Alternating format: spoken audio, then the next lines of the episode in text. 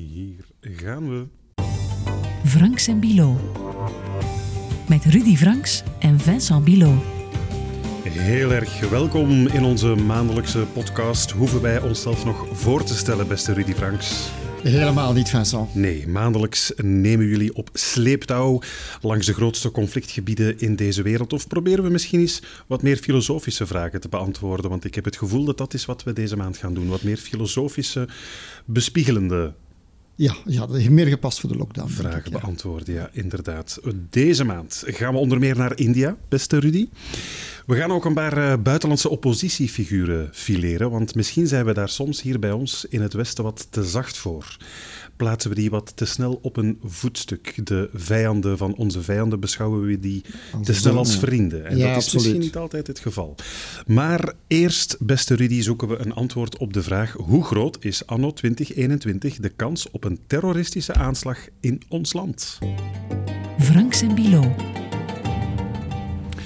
Het was afgelopen maand, precies uh, vijf jaar geleden, dat ons land werd uh, opgeschrikt door een terroristische aanslag, of beter twee eigenlijk. Op 22 maart 2016 lieten terroristen bommen ontploffen op de luchthaven van Zaventem en in een metrostation in Brussel.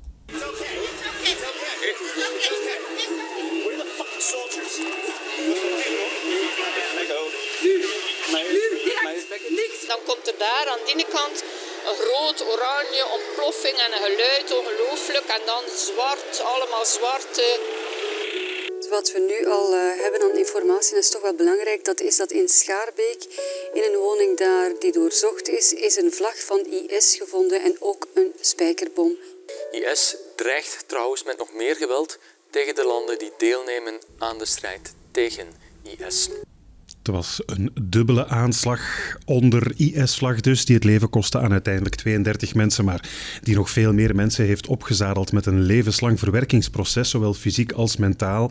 Ook dat is tijdens de herdenkingen vijf jaar na de aanslag wel duidelijk geworden. En Rudy, wat voor een verwoestende impact die 22 eh, maart heeft gehad op het leven van wie er toen bij was, maar bij uitbreiding toch een beetje een, een litteken voor ons land. Hè? Ja, en als je bedenkt, want we zitten nu allemaal psychologisch midden in de, in de lockdown. Hè. We zijn allemaal met die pandemie bezig, in een tunnel eigenlijk. Maar als je bedenkt, vijf jaar geleden, vijf, zes jaar geleden, eerst in Parijs, hè, twee keren, vervolgens in, in België, in Brussel. Eigenlijk heel, het, heel West-Europa was toen in een soort van angstpsychose voor IS en voor nieuwe aanslagen. Mhm. En dat is toch langzaam weggeëpt. Dat is langzaam weggeëpt, maar we mogen ons vijf jaar later misschien toch eens de vraag stellen: hoe groot is vandaag de terroristische dreiging in ons land? Want we zijn dus vijf jaar later, vijf jaar Rudy, waarin we grotendeels gespaard zijn gebleven van uh, terreur. Al was er drie jaar geleden, geloof ik, in mei 2018, wel nog die aanval in Luik, die herinner ik mij nog. Ja, en wat we niet mogen vergeten, want het begint dan vaak in Frankrijk.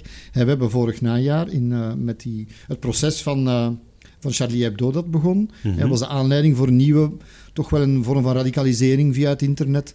En je hebt dan die aanslag op die leraar, Paty, gehad, hè? Ja, ja. die onthoofd is. En dan, ja, ook dat heeft wel wat, wat rimpelingen veroorzaakt, toch wel. En, en, en de gruwel dook weer even op. En de angst natuurlijk, het spook, dook ook weer even op. Ja, maar over het algemeen zijn we relatief gespaard gebleven. Er zijn geen al te grote aanslagen meer geweest. Waaraan, waaraan hebben we dat te danken, denk je, dat we de, de afgelopen vijf jaar de dans een beetje ontsprongen zijn?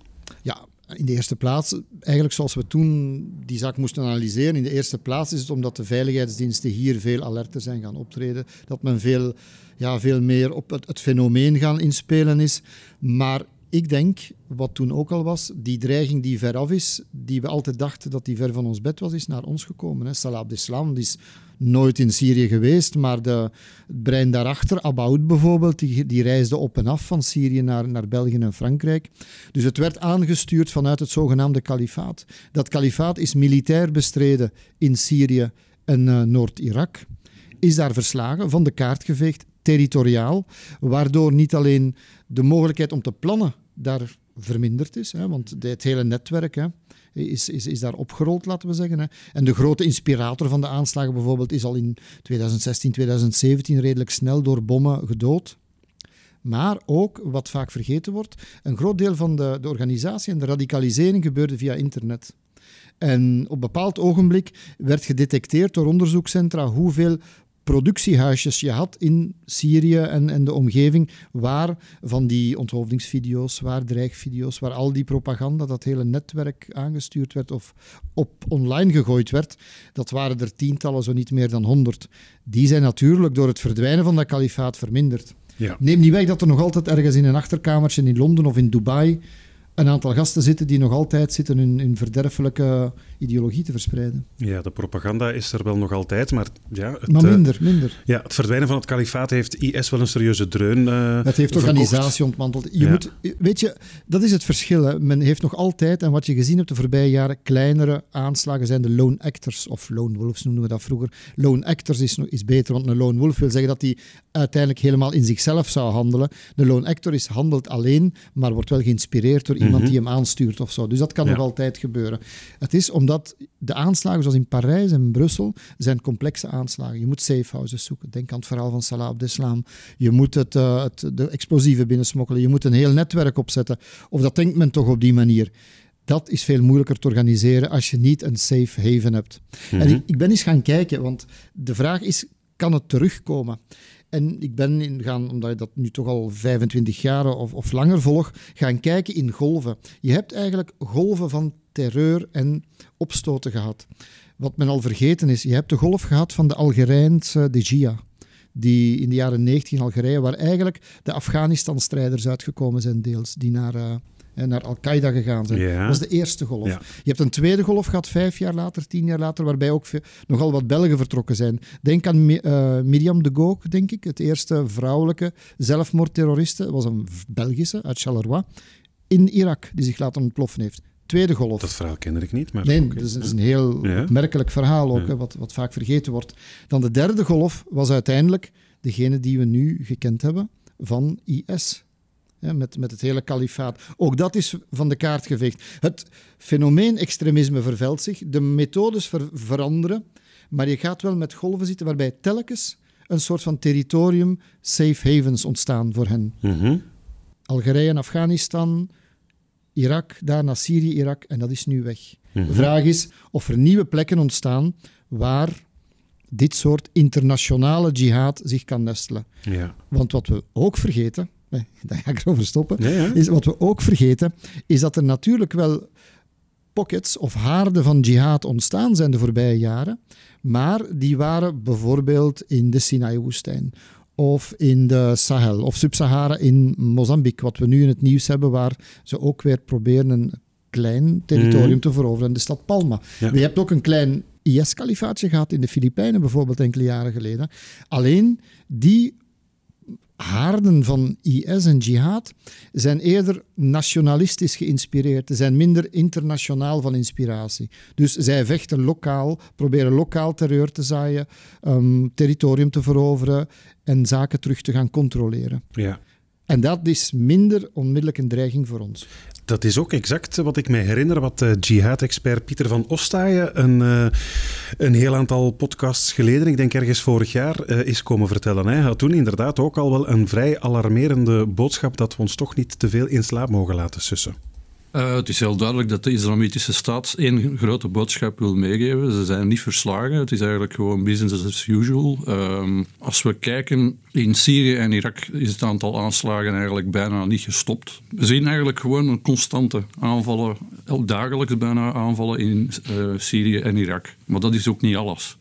Uh, laat ons ook niet vergeten dat ISIS... Um, als we gewoon kijken naar 2019, 455 aanslagen heeft gepleegd doorheen het continent Afrika.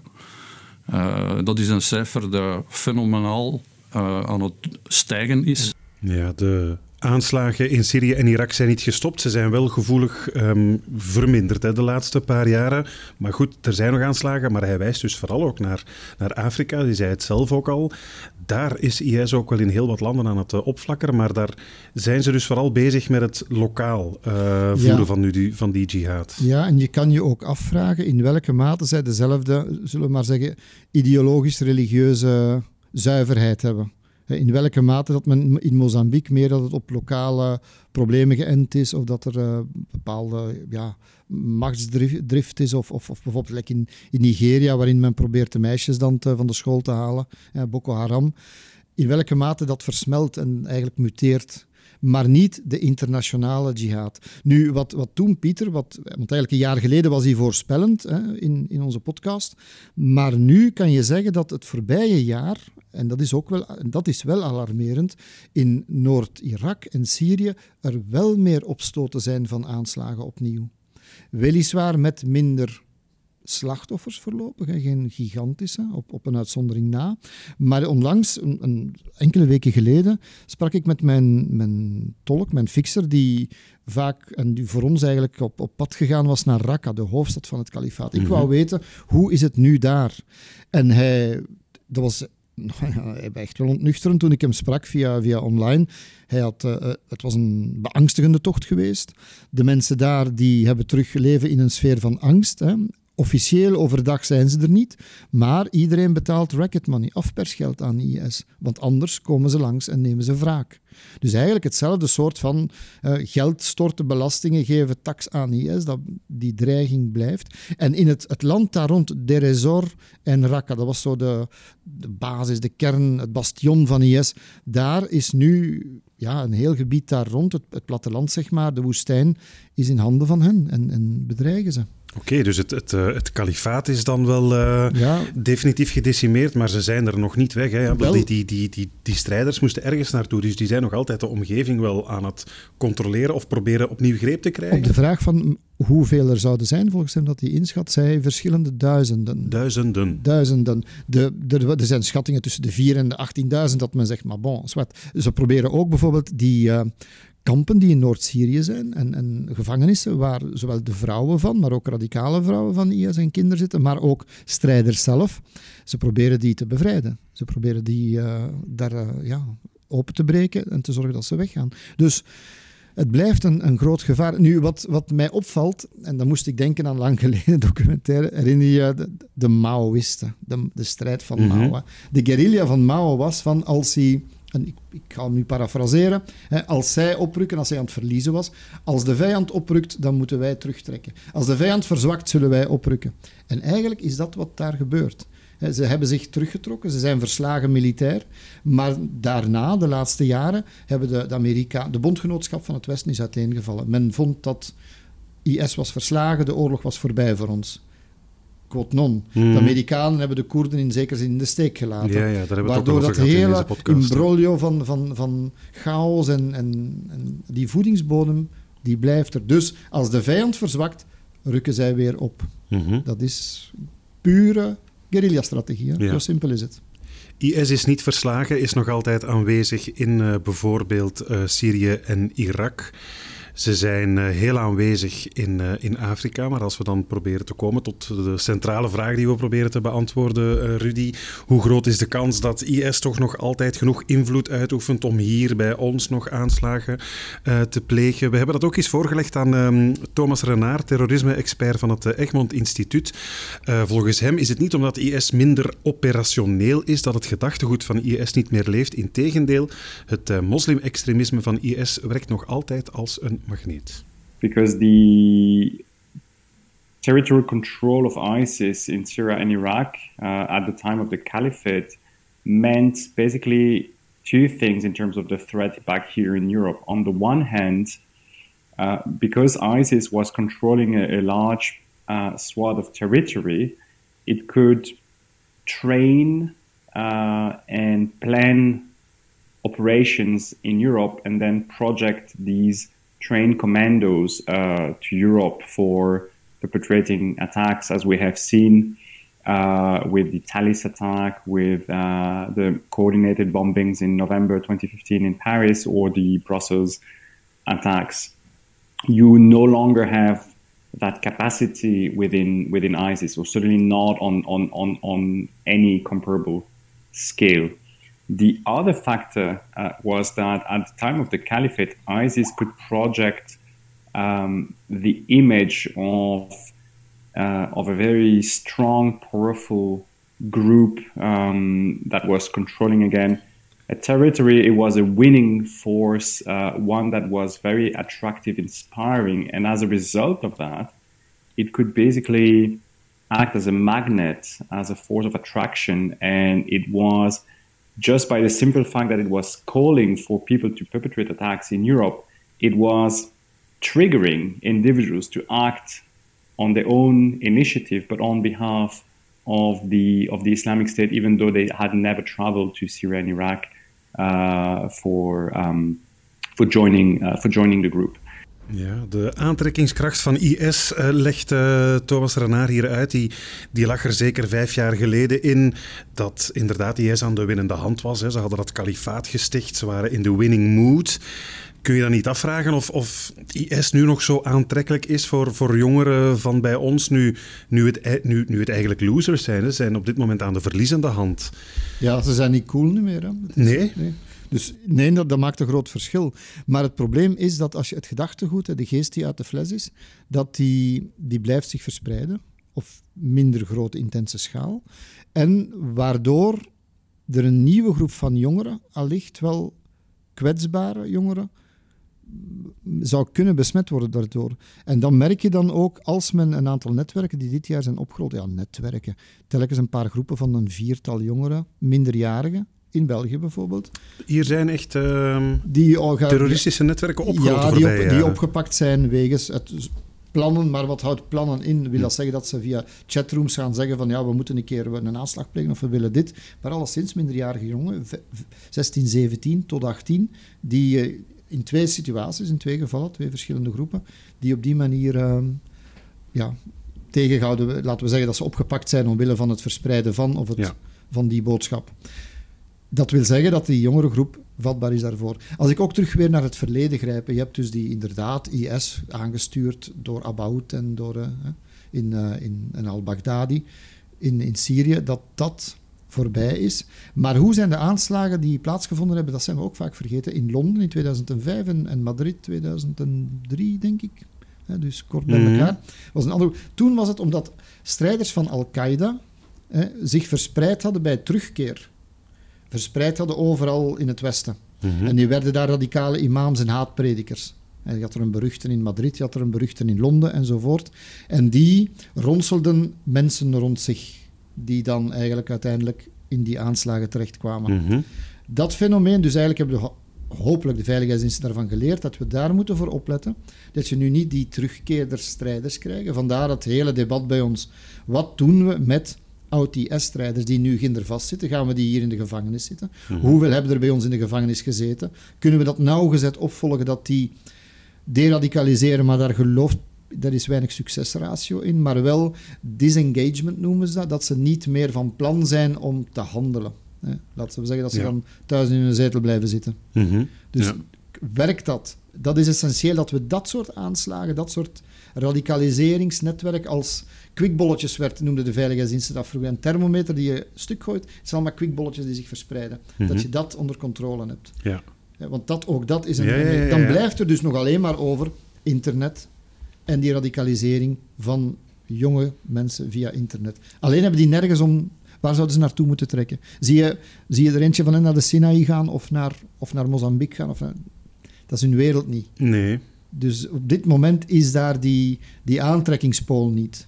Nee, maar het zijn dus wel de jongeren uh, waar we misschien op moeten focussen. Dat is eigenlijk ook exact wat uh, Thomas uh, Renard zegt. One is the particular young age of these individuals. And this is clearly a trend, a significant trend that we have noticed not only over the past few years, but over the past three decades of jihadi terrorism that we've been confronted with in, in Europe.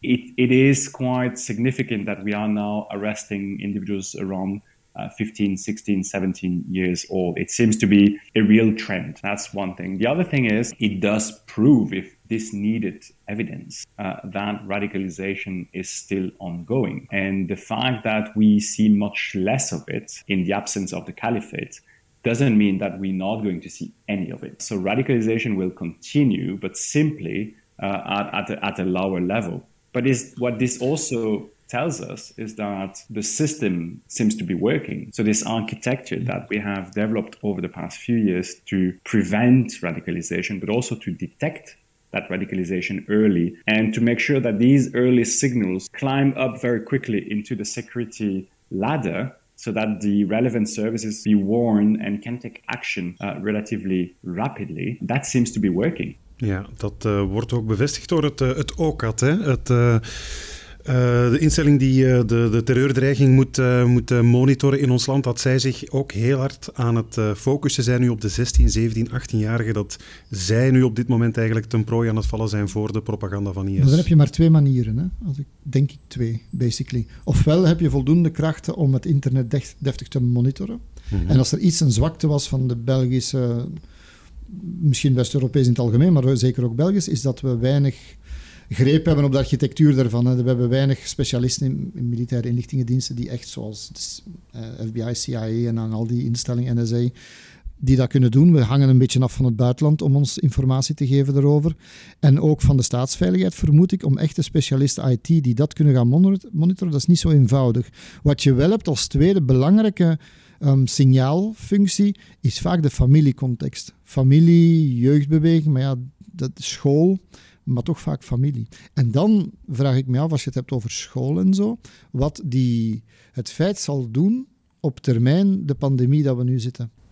Het, ja, ja, want die effect, hele jongeren, ze, ze, kunnen niet naar Syrië gaan. Allee, dat is, zit niet meer in, hun, in de hoofden zo direct. Hè. Want Voor je die redenering afmaakt, Rudy, want ik denk dat ik weet waar je, waar, je, waar je naartoe wil, zou het kunnen dat we misschien ook een beetje een vals gevoel van veiligheid hebben gehad, net door de pandemie, omdat ja, de, de, de, de grenzen zijn op slot gegaan, ja. iedereen moet binnenblijven. Um, het, het, was ook gewoon niet evident om, om, een aanslag te plannen op dit moment. Misschien hebben we daardoor ook ons wat in slaap laten Mag ik iets heel cru zeggen? The proof of the pudding is in the eating. Hè. We zullen zien als de, de lockdown hopelijk ooit stopt en als we terug allemaal kunnen reizen, wat dat gaat betekenen. Gaan we die stroom naar Syrië terug op gang zien komen of niet?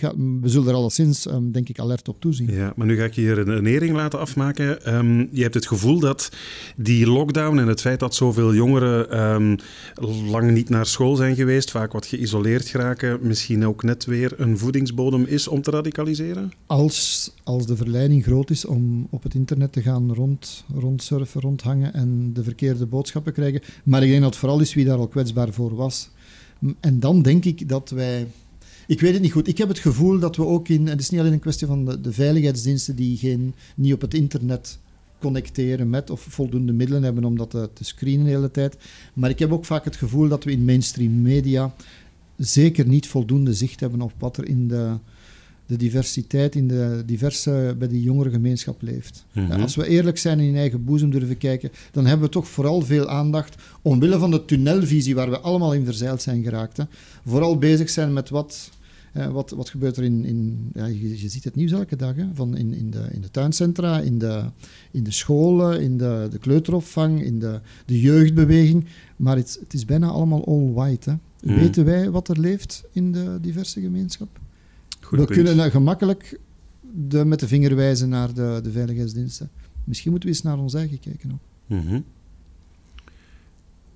IS is minder operationeel. We moeten ons misschien niet zozeer zorgen maken om grote georganiseerde aanslagen, maar de Lone Wolves, begrijp ik, uh, om het even samen te vatten, daar, daar moeten we toch wel waakzaam voor zijn. Jonge, radicaliserende uh, moslimjongeren die misschien ja, op individuele basis misschien toch nog ja, we in, moeten vooral, actie schieten. Vooral, en dan vooral, en dat is toch het belangrijkste, de aantrekking internationaal is min of meer verdwenen. We moeten tijdig ingrijpen daar. Maar ook en vooral, je moet zorgen dat je eigen samenleving niet verder polariseert. Hè. En dat is iets waar we in vorige podcasts ook al zijn op teruggekomen. Mhm. Maar die polarisering kan tot kwalijke gevolgen leiden, want dat gaat mensen tegen elkaar opzetten. Hè. Niet alleen van moslimextremisme en IS, maar ook van extreem rechts. En ook dat als je het vuur op, oppookt, ja, vroeg of laat verbrandt er iemand zijn handen. Hè. Zo is dat. Ik hoop dat ze hebben meegeluisterd bij de staatsveiligheid, Rudy. Een getal apart. Deze maand is het getal dat ik even apart wil nemen 500.000. Een half miljoen, want zoveel Indische studenten, beste Rudy, hebben zich dit jaar ingeschreven voor een nationaal examen over de koe. Dat bestaat dus echt in India, een nationaal koeienexamen. Meer nog, het wordt georganiseerd door het ministerie van de koe. Het is geen verplicht examen, maar het wordt door de overheid wel sterk aangeraden om er uh, aan mee te doen. Het zou normaal gezien in februari uh, doorgaan, dat koeienexamen, maar het is op het laatste moment afgelast, dat uh, examen, omdat er toch een beetje kritiek op kwam, Rudy. Kun je dat begrijpen, dat er kritiek komt op een nationaal koeienexamen in India? Ja, maar zijn we nu met de hindoes aan het lachen? Of nee, nee, nee, nee, nee, nee, nee, nee, helemaal niet. De koe, dat, dat is bekend, is, is uh, heilig uh, in, uh, in India, nationaal symbool ook. En dus om het nationalisme, het chauvinisme van de jonge Indiër aan te wakkeren, vond de overheid het een goed idee om dus een, een heus curriculum uit te schrijven over de Indische koe. Hoor ik bijna dat woord kanon aan de einde verschijnen? Het is inderdaad een soort van Indische kanon met centraal in die kanon de koe Eigenlijk ja. wel. Je zou het kunnen vergelijken met het, het identitaire debat hier bij, en, en hier wat, bij ons. En wat zit er in die... Wel, uh, het is, het is, uh, het is volgens uh, wetenschappers en academici is het toch een licht pseudo-wetenschappelijke cursus die de overheid heeft samengesteld. Want um, er wordt onder andere in die koeiencursus, die studenten dus zouden moeten leren, wordt er onder meer beweerd dat Indische koeien uh, emotioneler zijn dan koeien in andere landen. Dat uh, de bobbel op hun hals uh, vitamine D uit de zon kan filteren.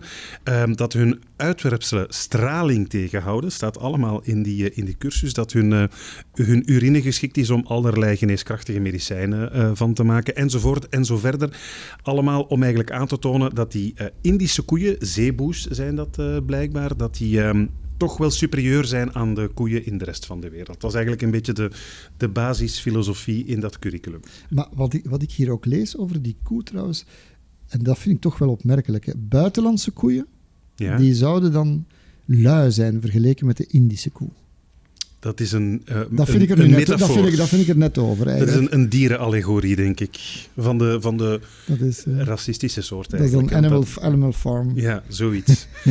maar um, goed, het is dus wel van overheidswegen dat dat ideetje kwam om zo'n koeienexamen te installeren. Um, en dan is de vraag waarom. Wel ja, inderdaad. Past dat dan in het ja, typische uh, discours van een, um, een premier, Modi in dit geval, die, die toch probeert op die manier zo eh, nationalisme aan te wakkeren in zijn, in zijn eigen land en zo dat superioriteitsgevoel ten opzichte van andere, andere landen. Is het, zit dat erachter? Want dat, ja. dat durf ik dan te vermoeden natuurlijk, hè, cynicus ja, die ik ben. Ja, nee, nee. Dat, het wordt gezegd dat hij, het is een hindoe-nationalistisch politicus. Dat wil dus zeggen dat hij de de wortels van de eigen cultuur, hè, waar niks fout mee is, maar dan um, nationalistisch wil vertalen naar politieke macht toe, naar we moeten trots zijn op ons, op ons verleden, op onze wortels enzovoort. En dus de koe speelt daar een centrale rol in, blijkbaar. Mm -hmm. En vandaar dat dat, dat dat oppoken. Maar als je nu ziet, het, het lijkt onschuldig, dat is het voor een deel ook wel natuurlijk, maar tegelijkertijd zijn er toch ook wel een boel um, conflicten die, op, die toch wel oplaaien als het wat het vervolgen van moslims betreft, of het, het tweede rangs van moslims.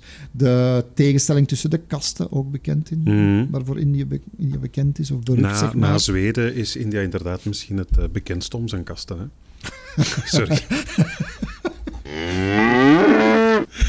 Je kan het niet laten. Nee, nee sorry. maar dus de andere kasten van, waar mensen in zitten, dus, hè, dus de, ja, van de on, onaanraakbare zeker, wat is mm -hmm. het, de laagste kasten. Ik bedoel, zij eten dan koeien bijvoorbeeld vandaar ook. Als zij gaan zeggen van mogen minder koeien slachten, er worden slachthuizen gesloten, de, de koe moet beschermd worden. Ja, dan zit je in, een, in een, een, een verhaal waarbij je de spanning in de samenleving natuurlijk ook... Want, want we zeggen nu over de hindoes en koeien. Maar eigenlijk, de moslims willen geen varkens eten. De Joden Mm. eten geen varkens. Wij hebben soms iets met paarden dat niet gegeten worden. Hè? Of Chinezen verwijten we dat ze honden eten, enzovoort. Dus het is niet neutraal. Hè? Alle, Nee, nee. alle culturen hebben iets met dieren en al dan niet het op een voetstuk plaatsen van die dieren hè? Of, of niet willen eten. Ja. Maar dus dat speelt ook een rol in, in India. Maar het is duidelijk nationalistisch geïnspireerd. En dat heeft een betekenis in, zijn, in de machtspolitiek van Modi, die dan eigenlijk de macht van de congrespartij gebroken heeft, van de Gandhi-dynastie en zo. En die dus eigenlijk zijn macht wil bestendigen en daar een nationalistisch... Maar je merkt ook dat het bon ton is. In Brazilië is op zeker maar Zijn populisme is ook een vorm van nationalisme. Poetin met het, het, het Russische, de Russische ziel dat hij promoot. Ja, Modi doet met, met dat wat bij hem voorhanden is. Hè. Mhm. De koe. De koe. Het is er dus wel niet gekomen, dat uh, nationale koeien-examen in India. Er kwam toch net iets te veel kritiek op van Indische uh, wetenschappers en uh, academici. Die waren er niet zo tuk-tuk op. Sorry. Frank Sembilo. We hebben het vorige maand uitgebreid gehad over de koe in Myanmar. Hè? Uh, ja, niet zo'n koe natuurlijk, maar een militaire koe, een staatsgreep door het leger en de hevige straatprotesten daar. En daarbij kwam ook de rol van Aung San Suu Kyi aan bod.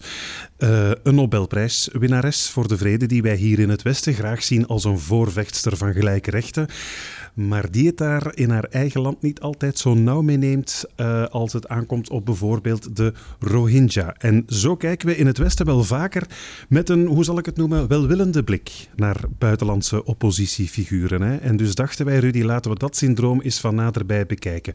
Onze neiging in het Westen om zogenaamde vrijheidsstrijders misschien iets te snel te verheerlijken. Politici die oppositie voeren tegen een dictatuur en die wij vanzelf op een voetstuk plaatsen of heilig verklaren, maar het daarom niet noodzakelijk altijd zijn. Zoals de premier van Ethiopië, nog zo'n Nobelprijswinnaar, of uh, Alexei Navalny in Rusland. De vijanden van onze vijanden, Rudy, zijn niet noodzakelijk onze vrienden. Mag ik daar nog iemand aan toevoegen? Graag. Ik denk van heel lang geleden, toen wij nog jong waren en studeerden, uh, Mugabe en al die Afrikaanse verzetsstreepje-helden van toen, wat voor een atavisme is dat geworden in, in hemelsnaam. Tot op zijn oude dag dat hij zich vastklampte aan de macht. Dat zie je toch vaker. Hè? En Che Guevara, Rudy, heb je daar ook niet wel, mee gedweept? Wel, nee, wel. Ik heb zijn poster nog gehad. Ah, ja, ja, hoe, heb, hoe wist je dat? Nee, Che Guevara is op tijd gestorven. Sommige nee, nee, nee, nee, helden kunnen maar helden blijven als ze op tijd doodgaan, blijkbaar. Er is er maar eentje, in mijn herinnering, die dat overstegen heeft. Nelson Mandela. Nelson Mandela, van wie ook gezegd dat hij toch een tijd lang geweld verdedigd heeft als een legitieme manier ja, om, om maar het gaat erover dat hij als een soort van held de geschiedenis ingegaan is. Hij Mhm. heeft in, in de gevangenis gezeten, dat helpt ook natuurlijk lange tijd, kon hij ook niks doen. Maar hij heeft zich niet vastgeklampt aan de macht daarna. En hij heeft een soort van gelouterd regime gehad. Ja. Dus in dat opzicht, hè, je moet ofwel doodgaan, ofwel moet je Mandela zijn. Maar veel, veel alternatieven zijn Maar er Che Guevara, sommige mensen zouden dat gewoon een terrorist noemen. Hè? Ja. Mag ik wat terroristen nog een dilemma opgooien? Ja. Ik ken een terrorist die ehm, eerst een terrorist was, vervolgens Nobelprijs gewonnen heeft en gestorven is als terrorist. In de ogen van Help mij. Yasser Arafat. Ah ja, natuurlijk. Nobelprijswinnaar geweest. Ja, toch? Ja. Je hebt ook veel terroristen gehad, officieel terroristen, die het label terrorist hadden en dan daarna Nobelprijs gekregen hebben. Denk aan Begin.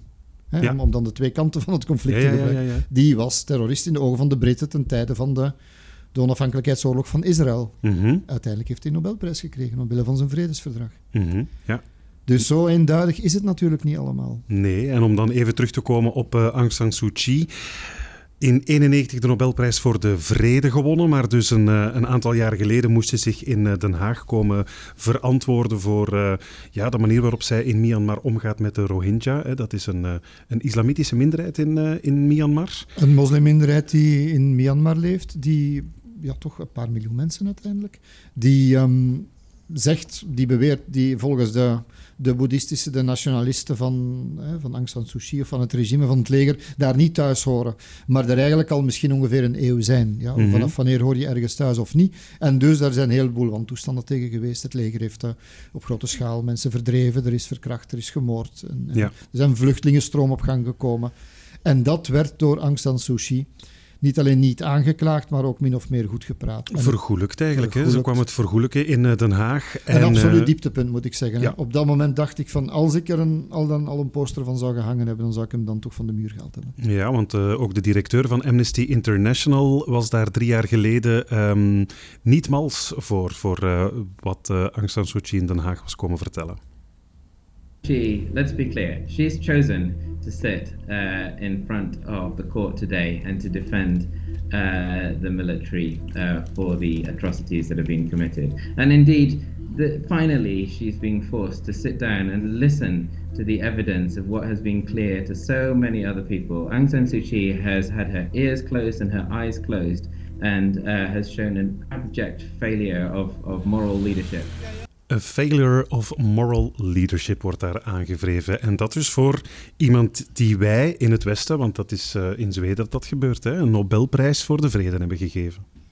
Ja, en ik denk dat in het woordje moral leadership dat daar de sleutel ligt van ons. Ook het antwoord dat we op het einde, denk ik, hopelijk kunnen geven aan, aan, aan deze kwestie. Mhm. Of iemand moreel leiderschap volgens bepaalde waarden kan geven. Die verdienen het om op dat voetstuk geplaatst te worden. Mhm. En zo zijn er dus nog wel ehm, buitenlandse oppositieleiders, vrijheidsstrijders die wij wel eens eh, geneigd zijn op een, eh, een voetstuk te zetten. Bijvoorbeeld als we naar Rusland kijken. En daarom hebben we er uh, Lien Verpoest bij gehaald, docent aan het Centrum voor Russische Studies aan de KU Leuven. Welkom in onze podcast. Hallo, dank je voor de uitnodiging. Met heel veel plezier, want die Alexei Navalny ik heb het gevoel, en ik denk dat Rudy dat gevoel deelt, dat er hier vanuit het Westen toch met een zekere, ik zal niet zeggen bewondering naar Navalny gekeken wordt, maar dat we hem toch al gauw zien als een goede, want hij is de nemesis van Poetin, degene die Poetin het vuur aan de schenen legt. Poetin is onze vijand, of wij beschouwen hem als een dictator. En dus vinden wij Navalny vanzelf een goede. Maar zo eenvoudig ligt dat niet eigenlijk, hè, mevrouw Verpoest? Nee, dat klopt. Het is, um, Navalny is eigenlijk een figuur die vooral de laatste um, drie, vier jaar zich steeds, uh, steeds luider is zijn roep gaan klinken. Hij is uh, natuurlijk ook iemand die zich goed omringd heeft de laatste jaren en eigenlijk um, al bijna een tiental jaar een organisatie heeft gecreëerd, het Fonds tegen de, uh, van, van de strijd tegen de corruptie. En eigenlijk het ene schandaal na het andere, um, vaak gelieerd aan Russische oligarchen die zich verrijken, die grote villa's bouwen, vuurt hij af in, in heel flashy YouTube-filmpjes en daarmee klaagt hij eigenlijk de wijdverspreide uh, corruptie aan in Mhm. Rusland.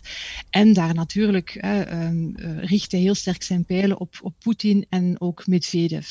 En dus Navalny is enerzijds iemand die daardoor steeds meer in het kijker is komen lopen, um, in tegenstelling tot eerdere vijanden, als je dat zo mag noemen, van het regime. Denk vroeger aan iemand zoals Michail Godorkovsky. Dat was een, een, ook een oligarch, een, een olie-tycoon. Die is ook gevangen gezet.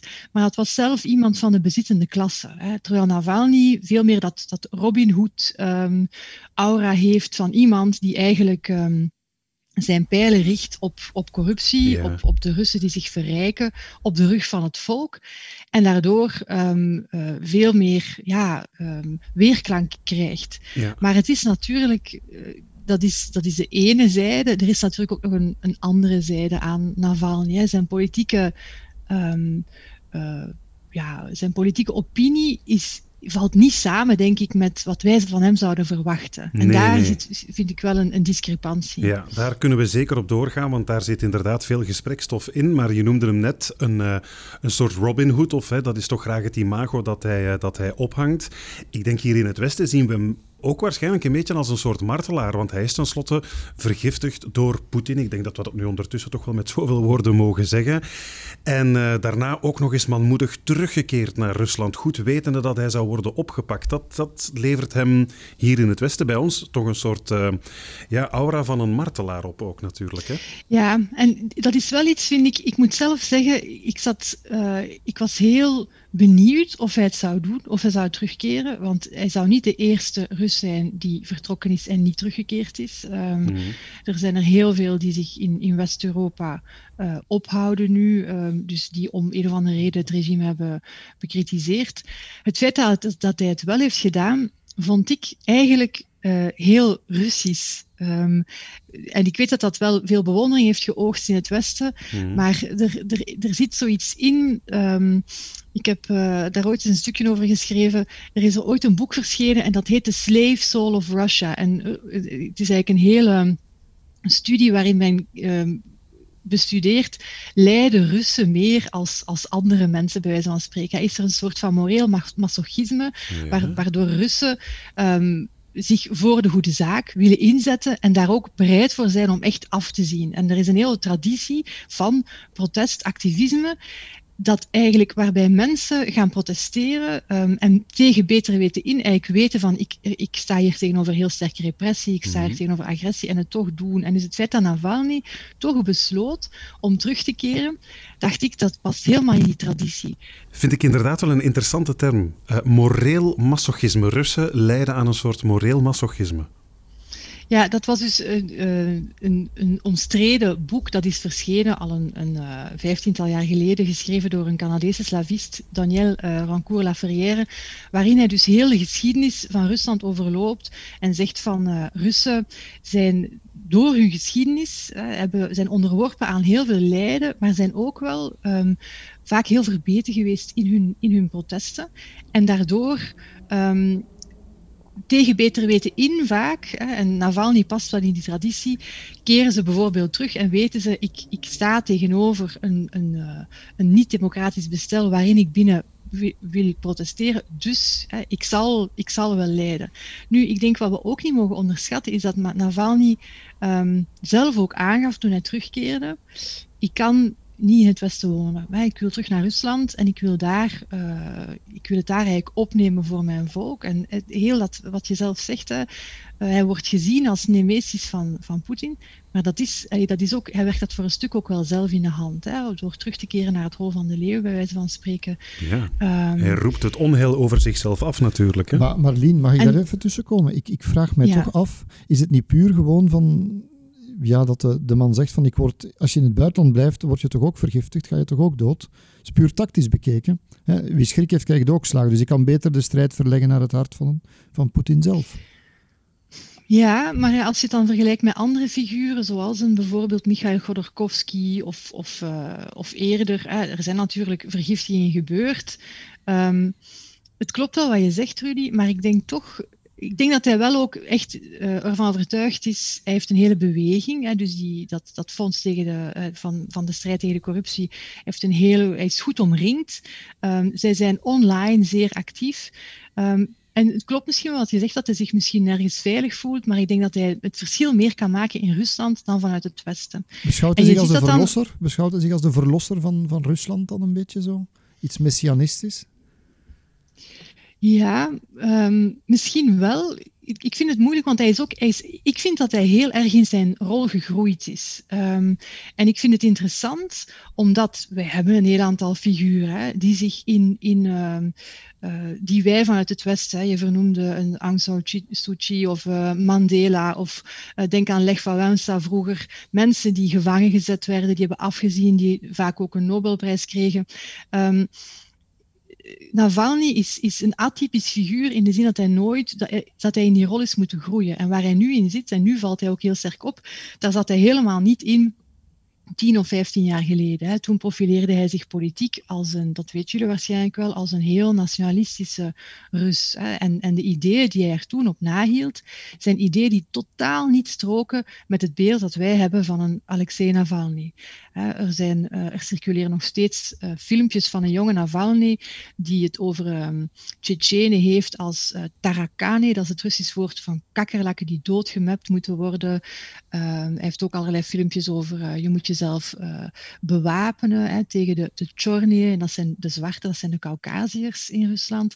Dus allee, als je dat ziet, um, zie je dat hij is moeten, moeten groeien in zijn rol. Um, maar zelfs tot op de dag van vandaag zijn, vallen zijn visies helemaal niet exact samen met wat wij ervan verwachten. Nee, ik ga er even een uh, voorbeeldje bij halen, uh, Lien Verpoest, van zo'n YouTube-filmpje dat wij in het Westen eigenlijk niet zo heel goed kennen van uh, Alexei. Um, het is niet Alexei, ik wil het Alexei zeggen. Het is... Alexei Navalny, hè? Alex, toch zo, ja, sorry. Van Alexei Navalny. борьбе с насекомыми. Никто из нас не застрахован от того, что в наш дом заползет таракан. Фу, ну или в форточку залетит муха. Dit is het dus, hè? dat uh, filmpje, dat fameuze filmpje waarin hij uh, ja, uh, spreekt over het uh, verdelgen van insecten en ook letterlijk met een soort vliegenmepper staat te zwaaien om duidelijk te maken van mensen moeten van buiten de grenzen niet zomaar Rusland binnen kunnen komen. Dat is inderdaad iets wat wij hier bij ons gewoon als zeer extreem rechts zouden labelen. Hè? Ja, en dus hij gebruikt letterlijk het woord tarakane, dus kakkerlakken. Dus het is een heel grof uh, taalgebruik. Um, uh, het is heel xenofoob. Hè? Het wordt heel grappig. getoond, zo gezegd, maar de, de, de boodschap is gewoon ronduit xenofoob. Uh, en dat is een filmpje dat dan wel blijft achtervolgen, en waarbij heel veel mensen zeggen, ja maar ho, kijk eens, dit is ook Navalny. Mm um, als we naar de, de vandaag gaan, um, zijn hij, heeft daar, hij is daar natuurlijk ook op teruggekomen. Hij heeft die visie aangepakt, maar er zijn nog altijd een aantal topics waar hij um, ja, toch ook zich heel nationalistisch over uitlaat. Bijvoorbeeld, hij heeft nooit de annexatie van de Krim veroordeeld.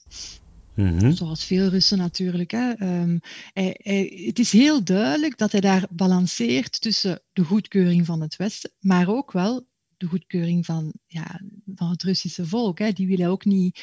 Uh, en dus een aantal, dus de annexatie van de Krim heeft hij nooit veroordeeld. Hij heeft aangegeven van historisch hoort uh, de Krim bij, bij, het Rus, bij Rusland, hè, vroeger het Russische Rijk.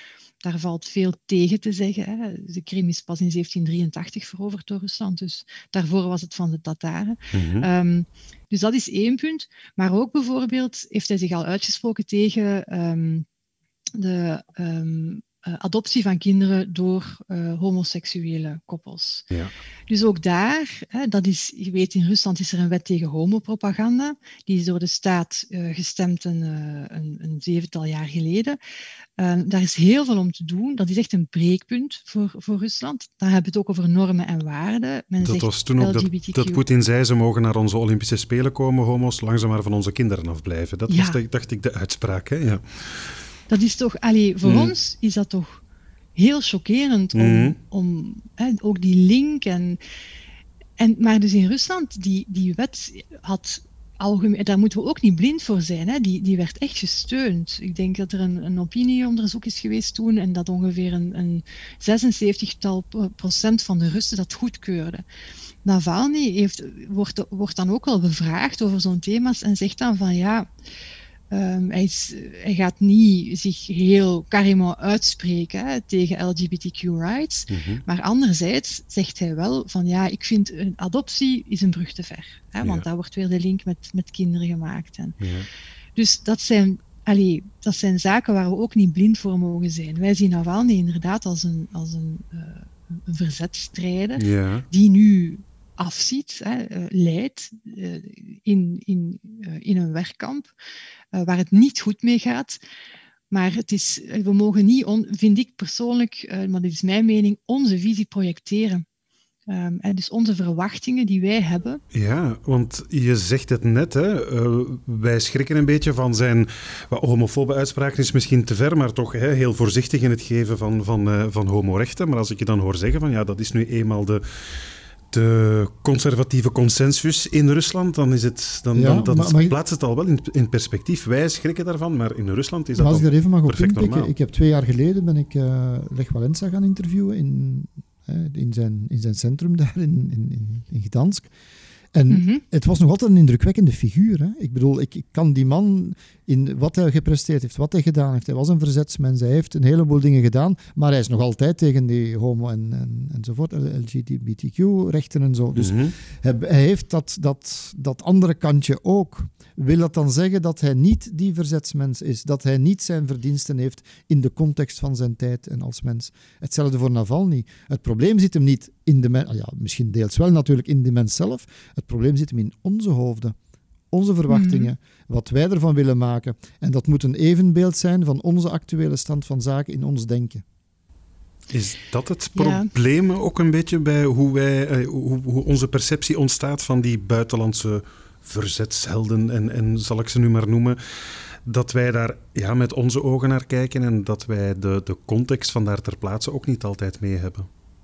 Ja, ik ga daar helemaal mee akkoord, ook met wat, met wat Rudy zegt. Ik denk dat er heel veel heeft te maken met, met uh, projectie. Dus, en dan, enerzijds begrijp ik het wel. Ik vind er is een bepaald uh, verwachtingspatroon dat wij vanuit het Westen hebben. Uh, wij hebben ons begrip van normen en waarden. Um, we zijn denk ik vaak blind voor dat dat niet helemaal strookt hè, met normen en waardebeleving in andere regio's. als het bijvoorbeeld gaat over, over uh, LGBTQ-rights in, in, in Oost-Europa, daar heb ik zelf redelijk wat onderzoek over gedaan. En dat, was, dat, dat is heel frappant dat um, zelfs landen, kijk naar Oekraïne hè, en de hele omwenteling in Oekraïne en, en de, de, de, de, ja, de ruk naar Europa, laat ons maar zeggen wat interessant is, is dat wij projecteren, wij zien Oekraïne die Rusland terug toekeert. En wij gaan eigenlijk automatisch verwachten, ah oké, ze sluiten zich aan hè, bij, bij niet-Europese integratie, dat gaat niet. Maar ze gaan wel hè, een akkoord met ons aan, ze willen um, nauwer samenwerken en niet met Rusland. En wij, dus wat we vanuit Europa dan doen, en dat is dat werkt volgens mij contraproductief, is wij verbinden daar, wij projecteren niet alleen onze verwachtingen over normen en waarden, maar wij verbinden daar ook voorwaarden aan. Een voorbeeldje daarvan uh, is toen Oekraïne uh, in een, een, viertal jaar geleden heeft een akkoord onderhandeld met Europa om visumvrij te mogen reizen met, uh, naar de Europese Unie. Ja. Wat zei Europa? Dit gaat alleen maar door en jullie gaan alleen maar visumvrij kunnen reizen als jullie in jullie arbeidswetgeving homorechten een plaats geven.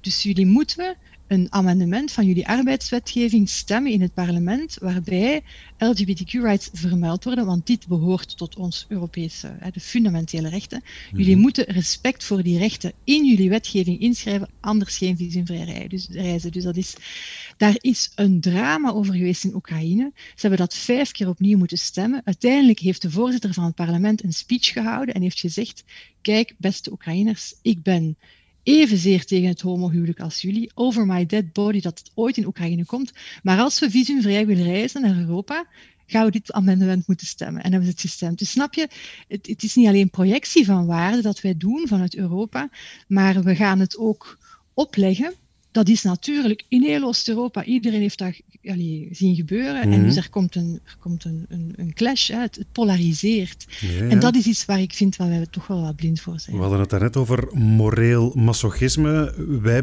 bezondigen ons misschien wel aan uh, moreel messianisme. Ja, soms een beetje paternalistisch. Ik, ik merk dat toch wel. Allee, ik bestudeer, eh, voor mijn doctoraat heb ik uh, Rusland-Europa-relaties bestudeerd en je zag eigenlijk al wat de, de situatie waar we nu in zitten, zag, je 15 jaar geleden al gebeuren.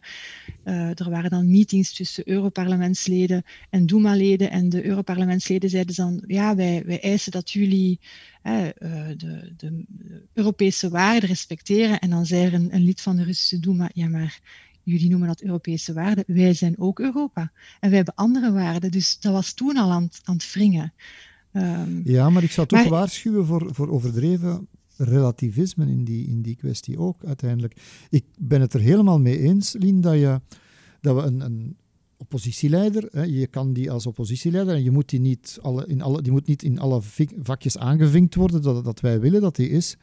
Maar als we een Nobelprijswinnaar, ik bedoel, Navalny komt niet in aanmerking om een Nobelprijs te krijgen. Lijkt mij dan gezien, zeker niet gezien die uitlatingen die hij gedaan heeft.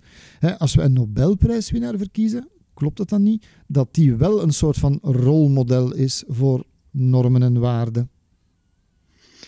Um, heb je het nu over Valenza? Ja, Valenza, maar dat kan, ja. we kunnen het ook over Obama hebben of over Kissinger in een tijd, Begin, Arafat, en ja.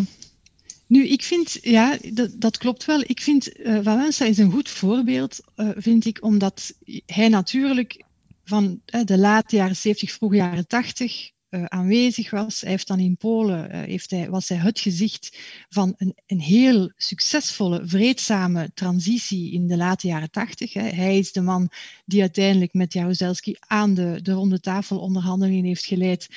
Hij, is, uh, hij had een enorm toen moreel leiderschap. Hè. Hij, hij had ook een geloofwaardigheid, want hij heeft zoveel doorstaan. Um, hij werd gedragen zowel in Polen als in het Westen. Dus dat, is, dat zijn eigenlijk de optimale omstandigheden. Maar hij is zo interessant, omdat dan daarna, um, is, in 1990 is hij president geworden. En dan komt het moeilijke stuk. Want dan moet je natuurlijk jezelf bewijzen. En iemand zoals, zoals Valensa is daar wel in Polen zelf enorm onderuit gegaan. Hè. En dus er is het ene schandaal na het andere. heeft zijn zoon uh, heel, veel, heel veel corruptie, heeft zijn, zijn zoon heel sterk bevoordeeld. En dus ik vind het, Wałęsa is nog steeds in onze ogen een monument, net zoals bijvoorbeeld een Gorbachev in mijn ogen, ja, eh, juist. ook een monument is. Um, Exact. en allee, die heeft ook een, een soort van, in mijn ogen, een, een morele autoriteit die allee, nog steeds, vind ik, on, ongezien is uh, in Rusland. Maar in het binnenland natuurlijk, het is, het is makkelijk of makkelijk. Hè. Het vergt moed om op oppositie te voeren, um, maar je staat wel aan de zijlijn van de macht te roepen. En als je dan zelf ineens de macht hebt of wordt, moet je alles wat je hebt, je hebt zoveel verwachting gecreëerd, moet je dat implementeren. En voor Wałęsa, die had, dat was eigenlijk een onmogelijke uh, situatie waar hij in zat. En dus ik denk dat daar die morele autoriteit, dat resoneert bij ons in het Westen heel lang. Hè. Dus voor ons die monumenten, uh, die blijven rechtstaan. Maar voor de mensen die in het land zelf lezen, uh, leven en die het ondervinden, hè, en onder Wałęsa uh, hem eigenlijk zagen het ene schandaal na het andere aaneenrijgen, mm -hmm. allee, brokkelt dat monument wel wat ja, af. Dus. Nobelprijzen zijn niet compatibel met macht. ja, ja, uiteindelijk. Met, ik, denk dat het echt veel te maken heeft met um, als, je, ja, als je de macht heel lang bekritiseert en dan kom je aan de macht en moet je het zelf waarmaken, dat is toch geen cadeau. Uh, dus dat is wat Aung San Suu Kyi is overkomen ook. Hè. Zij heeft eigenlijk ja. ook, omdat zij met het leger anders zou zelf in een confrontatie komen, het proberen te vergoelijken en, enzovoort. Maar uiteindelijk krijgt ze nu toch de prijs betaald. Ja, en allee, als oppositielid kan je je heel compromisloos opstellen. Hè? Je kan gewoon zeggen van ik, ik bevecht het kwaad, bij wijze van spreken. Maar als je dan zelf aan de macht komt, ja, je moet gewoon, je, je kan niet anders. Je handen vuil en maken. Hè? Het is niet zozeer dat je gecorrumpeerd wordt door macht, maar je moet natuurlijk wel compromissen sluiten. En dan word je in de ogen van een, een volk dat je als oppositielid zag, word je volgens mij gecompromitteerd. Dus voor Navalny zou dat waarschijnlijk ook hetzelfde zijn. Hè? Um, het, in het zeer onwaarschijnlijke geval dat hij ooit aan de macht komt, ik zie dat niet gebeuren, um, zou, dat, zou dat ook een enorme uitdaging zijn. Nu, ik begrijp jou, jouw punt, maar iets waar ik zelf mee zit, hè, is uh, je hebt, we moeten de wereld bekijken en analyseren zoals hij is. Niet zoals we zouden willen dat hij is. Klopt? Hè? En op die ja. manier daarmee de, de situaties benaderen en ook de mensen daarin. Maar moeten we dan niet zelf als individu, mogen we dan niet, en dan vind ik dat niet alles relatief is, mogen we dan niet op zoek gaan naar een soort van moreel kompas?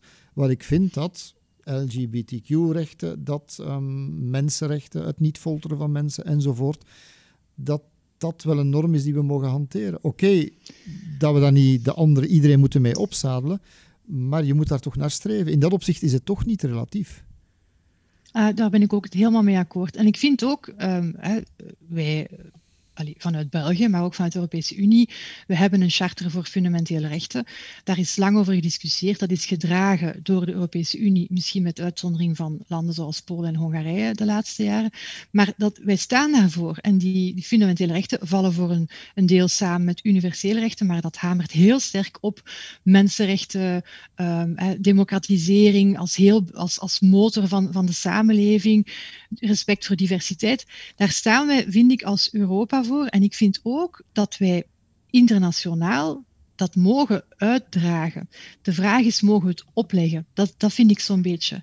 En dus wat ik wel merk is, we projecteren. We projecteren onze verwachtingen, omdat iedereen denkt vanuit zijn, zijn of haar eigen paradigma, hè, waar wij, en mm-hmm. voor ons is dat um, de, de, Europese normen en waarden, dat is, dat is heel belangrijk. Mm-hmm. Um, en, en ik vind dat we daar moeten achter staan. Um, het opleggen, zoals dat voorbeeld dat ik gaf van Oekraïne bijvoorbeeld, dat vind ik wel een heel andere zaak. Want ik denk dat dat soms contraproductief kan zijn. En ja, dus daar vind ik wel. Ik vind het, het is goed dat we voor opkomen, dat we, het, dat we het uitdragen, maar het verwachten. Ik vind dat de buitenlandsjournalisten daar een zeer grote rol in spelen. Aha. Um, ja, ja, ik vind dat echt, dat, ik, dat is wat ik zo waardevol vind, want dat zijn uiteindelijk voor, voor ons in Europa, zijn dat de sleutels naar kennis over um, andere regio's en hoe daar omgegaan wordt met mensenrechten, met waarden. Um, en ik vind, dat vind ik heel, heel belangrijk. Ik denk dat wij vaak niet genoeg weten over een bepaalde regio we hebben het nu over, over Navalny Mhm. eh, en een hele kant van hem die wij niet kennen. Ehm, ik als regio-expert eh, Rusland, ik zie Navalny als een heel, heel typische Rus. Ehm, ook al is hij kritisch ten aanzien van, van, eh, van Poetin, hij is als, als eh, persoon zeer, zeer Russisch en dat zie ik aan, aan alles wat hij doet. En het is, allee, ik vind, ehm, ja, buitenlandse correspondenten bijvoorbeeld kunnen heel goed overdragen wat de sfeer in een bepaalde regio is en, en de opinies. En dat vind ik, ja, dat vind ik echt super, super belangrijk. kunnen ons eh, inzicht verschaffen in, in de, ja. Ja. de lokale, regionale situatie die wij inderdaad als, als leken niet allemaal zo goed kennen als bijvoorbeeld een superexpert als Rudy Franks. als het dan over het Inderdaad, Midden-Oosten gaat ja. bijvoorbeeld. Helemaal Ja. dus- akkoord. Nee, nee, zeker. Maar bon, nee, ik ben het, nee, nee, ik ben het met u eens dat dat een grote taak is. Maar tegelijkertijd leven we in een tijd, hè, als ik nog even een klein vingertje mag opsteken, in een tijd waarin dat, dat ons, onze hoofden en onze ogen steeds meer gesloten worden. Hè, omdat we steeds meer aan... Dat we steeds meer eh, naar onszelf gekeerd zijn. achter, De ja, ja, ja, aandacht ja, voor de achter onze buitenwereld muren kruipen en eh, onder de kerktoren. Ja. Ja. Mhm. Jammer, maar, eh, maar helaas. Dus, Ja. bon. Er ligt nog veel werk voor jou op de plank. Ik heb het gevoel dat je hier een belangrijke taak hebt gekregen van eh Lien Verpoest, eh, beste Ja, ja, maar ik zal ze ook terugschuiven hoor. Onderwijs blijft ook belangrijk. ja, ja, dat klopt, dat klopt. Heel erg bedankt, eh Lien Verpoest van de KU Leuven, om eh, al jouw interessante inzichten met, eh, met ons te delen. Ik vond het een heel interessant gesprek. Ik wil je daar hartelijk voor danken. Graag gedaan. En Rudy ook natuurlijk, hè? Ja, absoluut. Dankjewel hoor. Ook voor de extra taak die je nu gekregen hebt. Oh, een jaar. Sorry.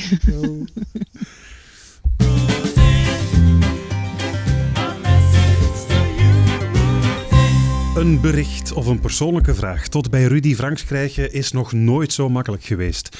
Je kunt het proberen hè, met de tamtam of met rooksignalen in morsecode boven de Leuvense binnenstad waar Een Rudy duif, woont. Bijvoorbeeld. Maar veel makkelijker is het om gewoon een mail te sturen naar vb.vrt.be. Daar kun je terecht met pertinente en minder pertinente vragen aan het adres van Vlaanderen's meest gevierde oorlogsreporter en conflictjournalist. En met wat geluk pluk ik jouw vraag eruit en leg ze voor in Vlaanderen's meest gevierde podcast. Deze maand leg ik je graag een mail voor van Cathy. Want Cathy is een beetje ongerust, Rudy. Want zo schrijft ze, onlangs is Martin Tange met pensioen gegaan. Deze maand hoorde ik dat ook Linda de Win binnenkort afzwaait. En nu is de angst haar om het hart geslagen. Want ooit komt er een dag, eerder vroeg dan laat, dat ook de buitenlandreporter der buitenlandreporters op rust zal gaan. Dat hij met pensioen moet en dus van het scherm verdwijnt. Behalve diep triestig stemt dat vooruitzicht haar ook nieuwsgierig. Want Cathy wil graag een antwoord op de vraag: wat dan, Rudy? Wat ga je doen als je met pensioen gaat? Wat een confronterende vraag. Ik weet het niet. Ik denk dat ik nog als een kwelgeest allerlei dingen ga produceren. Want we, sta- we, staan Ja. er, we staan er niet zo heel ver meer van Ja, af. hè? toch nog. Toch nog Nog toch Een nog aantal tijd. jaar Ja, nog. ja, hè? ja, ja, ja. We moeten de mensen Ja. geen schrik aanjagen, geen paniek. De Maar, petities eh, moeten nog niet eh, ja, gestart worden met handtekeningen. Het Maar erge is dat die vraag mij natuurlijk confronteert met iets waar ik mee zit, uiteraard. hè. Ja, vergankelijkheid. Of, gewoon. Vergankelijkheid ook hoor, dat is niet moeilijk. Maar dat je gewoon niet kan blijven doen wat je graag doet, wat je denkt Ja. op, opgebouwd te hebben en toch iets over kunt vertellen enzovoort. Dus ik, in alle eerlijkheid, Cathy, ik weet het niet. Ik weet het bij God niet. Nee. Eh, misschien heeft de luisteraar eh, Michel Francou wel een ideetje, want zij heeft ons ook gemaild deze, eh, deze maand. In plaats van de rest van je dagen door te brengen in ledigheid en milde dronkenschap, zoals ik dat nu voorspel, zou je na je pensioen misschien ook wel eens beter voor een klas gaan staan. Want Michel is eh, zelf gepensioneerd leerkracht en zij pleit ervoor, en ik citeer, ehm, om een nauwere samenwerking tot stand te brengen tot journalisten van wereldniveau zoals u zelf, ik citeer nu maar, hè, en, het, eh, en het onderwijs. Want dat gebeurt te weinig, dat de expertise en het inzicht van mensen zoals jij wordt ingezet in het onderwijs om onze, om onze kinderen dus bijvoorbeeld ook ja, wat meer historisch perspectief, maatschappelijke vorming bij te Ja, brengen. maar we gaan, ik, ik kan nu al, nu met de lockdown niet natuurlijk, maar, maar bijvoorbeeld deze week ga ik iets voor de VUB doen voor studenten, een soort van masterclass over met, met de regisseuse van, eh van eh White Katab, die daar eh, op, op de Oscars geweest is, Mhm. over, over Aleppo, over de belegering. Ehm, of, of met Amnesty International straks, als dit afgelopen is. Dus dit soort dingen met onderwijs, ja, maar op zich is dat... Is dat niet voldoende? Ik heb ook al zitten denken om het... Nee, nee, nee. Het, Het is, het is niet op tv. Nee, nee, nee, heeft er niks mee te maken. Je kunt ook dingen schrijven. Het, is niet alleen, nee, het kan ook zijn, wat zou mij, misschien moet ik iets helemaal nieuws leren. Misschien moet ik leren, I don't know, piano spelen. Iconen schilderen, I don't know. Maar daar is de wereld niet mee voortgeholpen, hè, Rudy? Je hebt nu Ja, net al een belangrijke, ik- een belangrijke taak gekregen van Lien Verpoest om ons, eh, om, om ons blijvend inzicht te geven in eh, de regionale politiek over heel de wereld. Jezelf ook nog eens inzetten voor het, eh, voor het onderwijs, voor de, de, de vorming van ons nageslacht, Rudy. Dat zou toch nog een mooie, een mooie zinvolle tijdsbesteding zijn Ja, voor na ma- je mag, pensioen? ik, mag ik een Navalny doen en iets helemaal anders proberen? Dan Oei, gewoon. nee, aange- nee, een ik kan niks- ik aangebrande kan niet- nee, nee, Ah, nee. helemaal niet. Nee, nee. Ik bedoel iets helemaal anders dat niet, niet zinvol, niets nuttig is en, enzovoort. Ja. Ik weet het niet. Vincent, ik weet het niet. Goh, nee, dat zijn, dat, dit zijn je wordt, er, je wordt er een beetje mismoedig van. Kat heeft je een beetje in een halve depressie gestort, het vooruitzicht op je pensioen, heb ik de indruk. Ja, nee, het speelt echt het- een het beetje door je besef- hoofd, hè? Het, besef wat, wat je moet doen, waar je mee bezig bent, natuurlijk wel. Absoluut. Alleszins menselijk wel, maar ik weet nog niet meer wat. Nee. Nee, ik weet het niet. Maar je bent ermee bezig, het speelt. Uh, nog niet, maar na vandaag duidelijk wel, ja. Vincent, hoe durfde zo'n vraag eruit pikken? Ja, kijk, dat, is, dat zijn de luisteraars en Rudy. Ik ben daar niet verantwoordelijk voor. Hè. Maar toch heel erg bedankt voor die, eh, die vraag. Super interessante vraag. Bijna Rudy tot tranen gebracht, beste Cathy. Wie kan dat zeggen? Jouw vragen, jouw messages to Rudy blijven natuurlijk welkom op eh, vb.vrt.be. En daarmee is alweer een eind gekomen Ja. Aan deze tumultueuze podcast, waarin we het over van alles en nog wat gehad hebben. Maar ik vond het in de eerste plaats vooral heel erg interessant. En Rudy, jij hebt voor onze luisteraars ook nog een kijktip. Ja, de Franks-reportage die vorige zaterdag is uitgezonden, die kun je nu nog op VRT Nu krijgen. En dat was een reportage over Navalny, de man Inderdaad. enzovoort. Ja, je kan ook Helemaal. zeker eens een, kijkje komen nemen in onze Facebookgroep Franks en Bileo. Daar kan je je mening geven over eh, deze podcast, meepraten over de actualiteit, zelf onderwerpen aandragen. Daar zijn we je ook altijd dankbaar voor. En niet vergeten, het curriculum Het curriculum, ah ja, dat is juist, dat gingen we ook doen. De, die, dat, ehm, van de koeien. de cursus over koeien in Indië, die gingen we ook inderdaad delen En op onze handige Facebookpagina. tip voor in deze Ja, tijden. dus voor wie wat wil eh, bijleren over de, de Indische koe in al zijn vormen en gedaanten, dat kun je inderdaad eh, ook binnenkort vinden op onze Facebookpagina. En als je dan toch nog vindt dat we relevant en zinvol zijn, dan kan je ons ook een mooie review geven in de podcast-app. Dat helpt andere luisteraars om ons te ontdekken, hè, en Bilal. Absoluut. En voor vragen, opmerkingen, verbeteringen of die messages to Rudy, dus één adres vb.vrt.be. Dan moeten we vooral nog enkele mensen bedanken. Hè? Ja, Lien Verpoest om te beginnen natuurlijk voor het interessante gesprek over eh, Navalny. En Jan Baljouw en Stijn Verkruijsen, gewaardeerde collega's die eh, grote hulp waren voor de research Ja. over die helden. Research die verder ook in handen was van Goran Verluiten, Loepna Kalkali en Emma de Smet.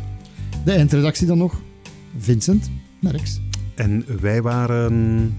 Rudy Franks was het zeker? Ja, nog lang niet met pensioen. En Vincent, Heel erg bedankt om te luisteren en tot volgende maand. Dit was de podcast van VRT Nieuws. Je vindt er meer op de podcastpagina van vrtnieuws.be of via de podcast-app op je smartphone.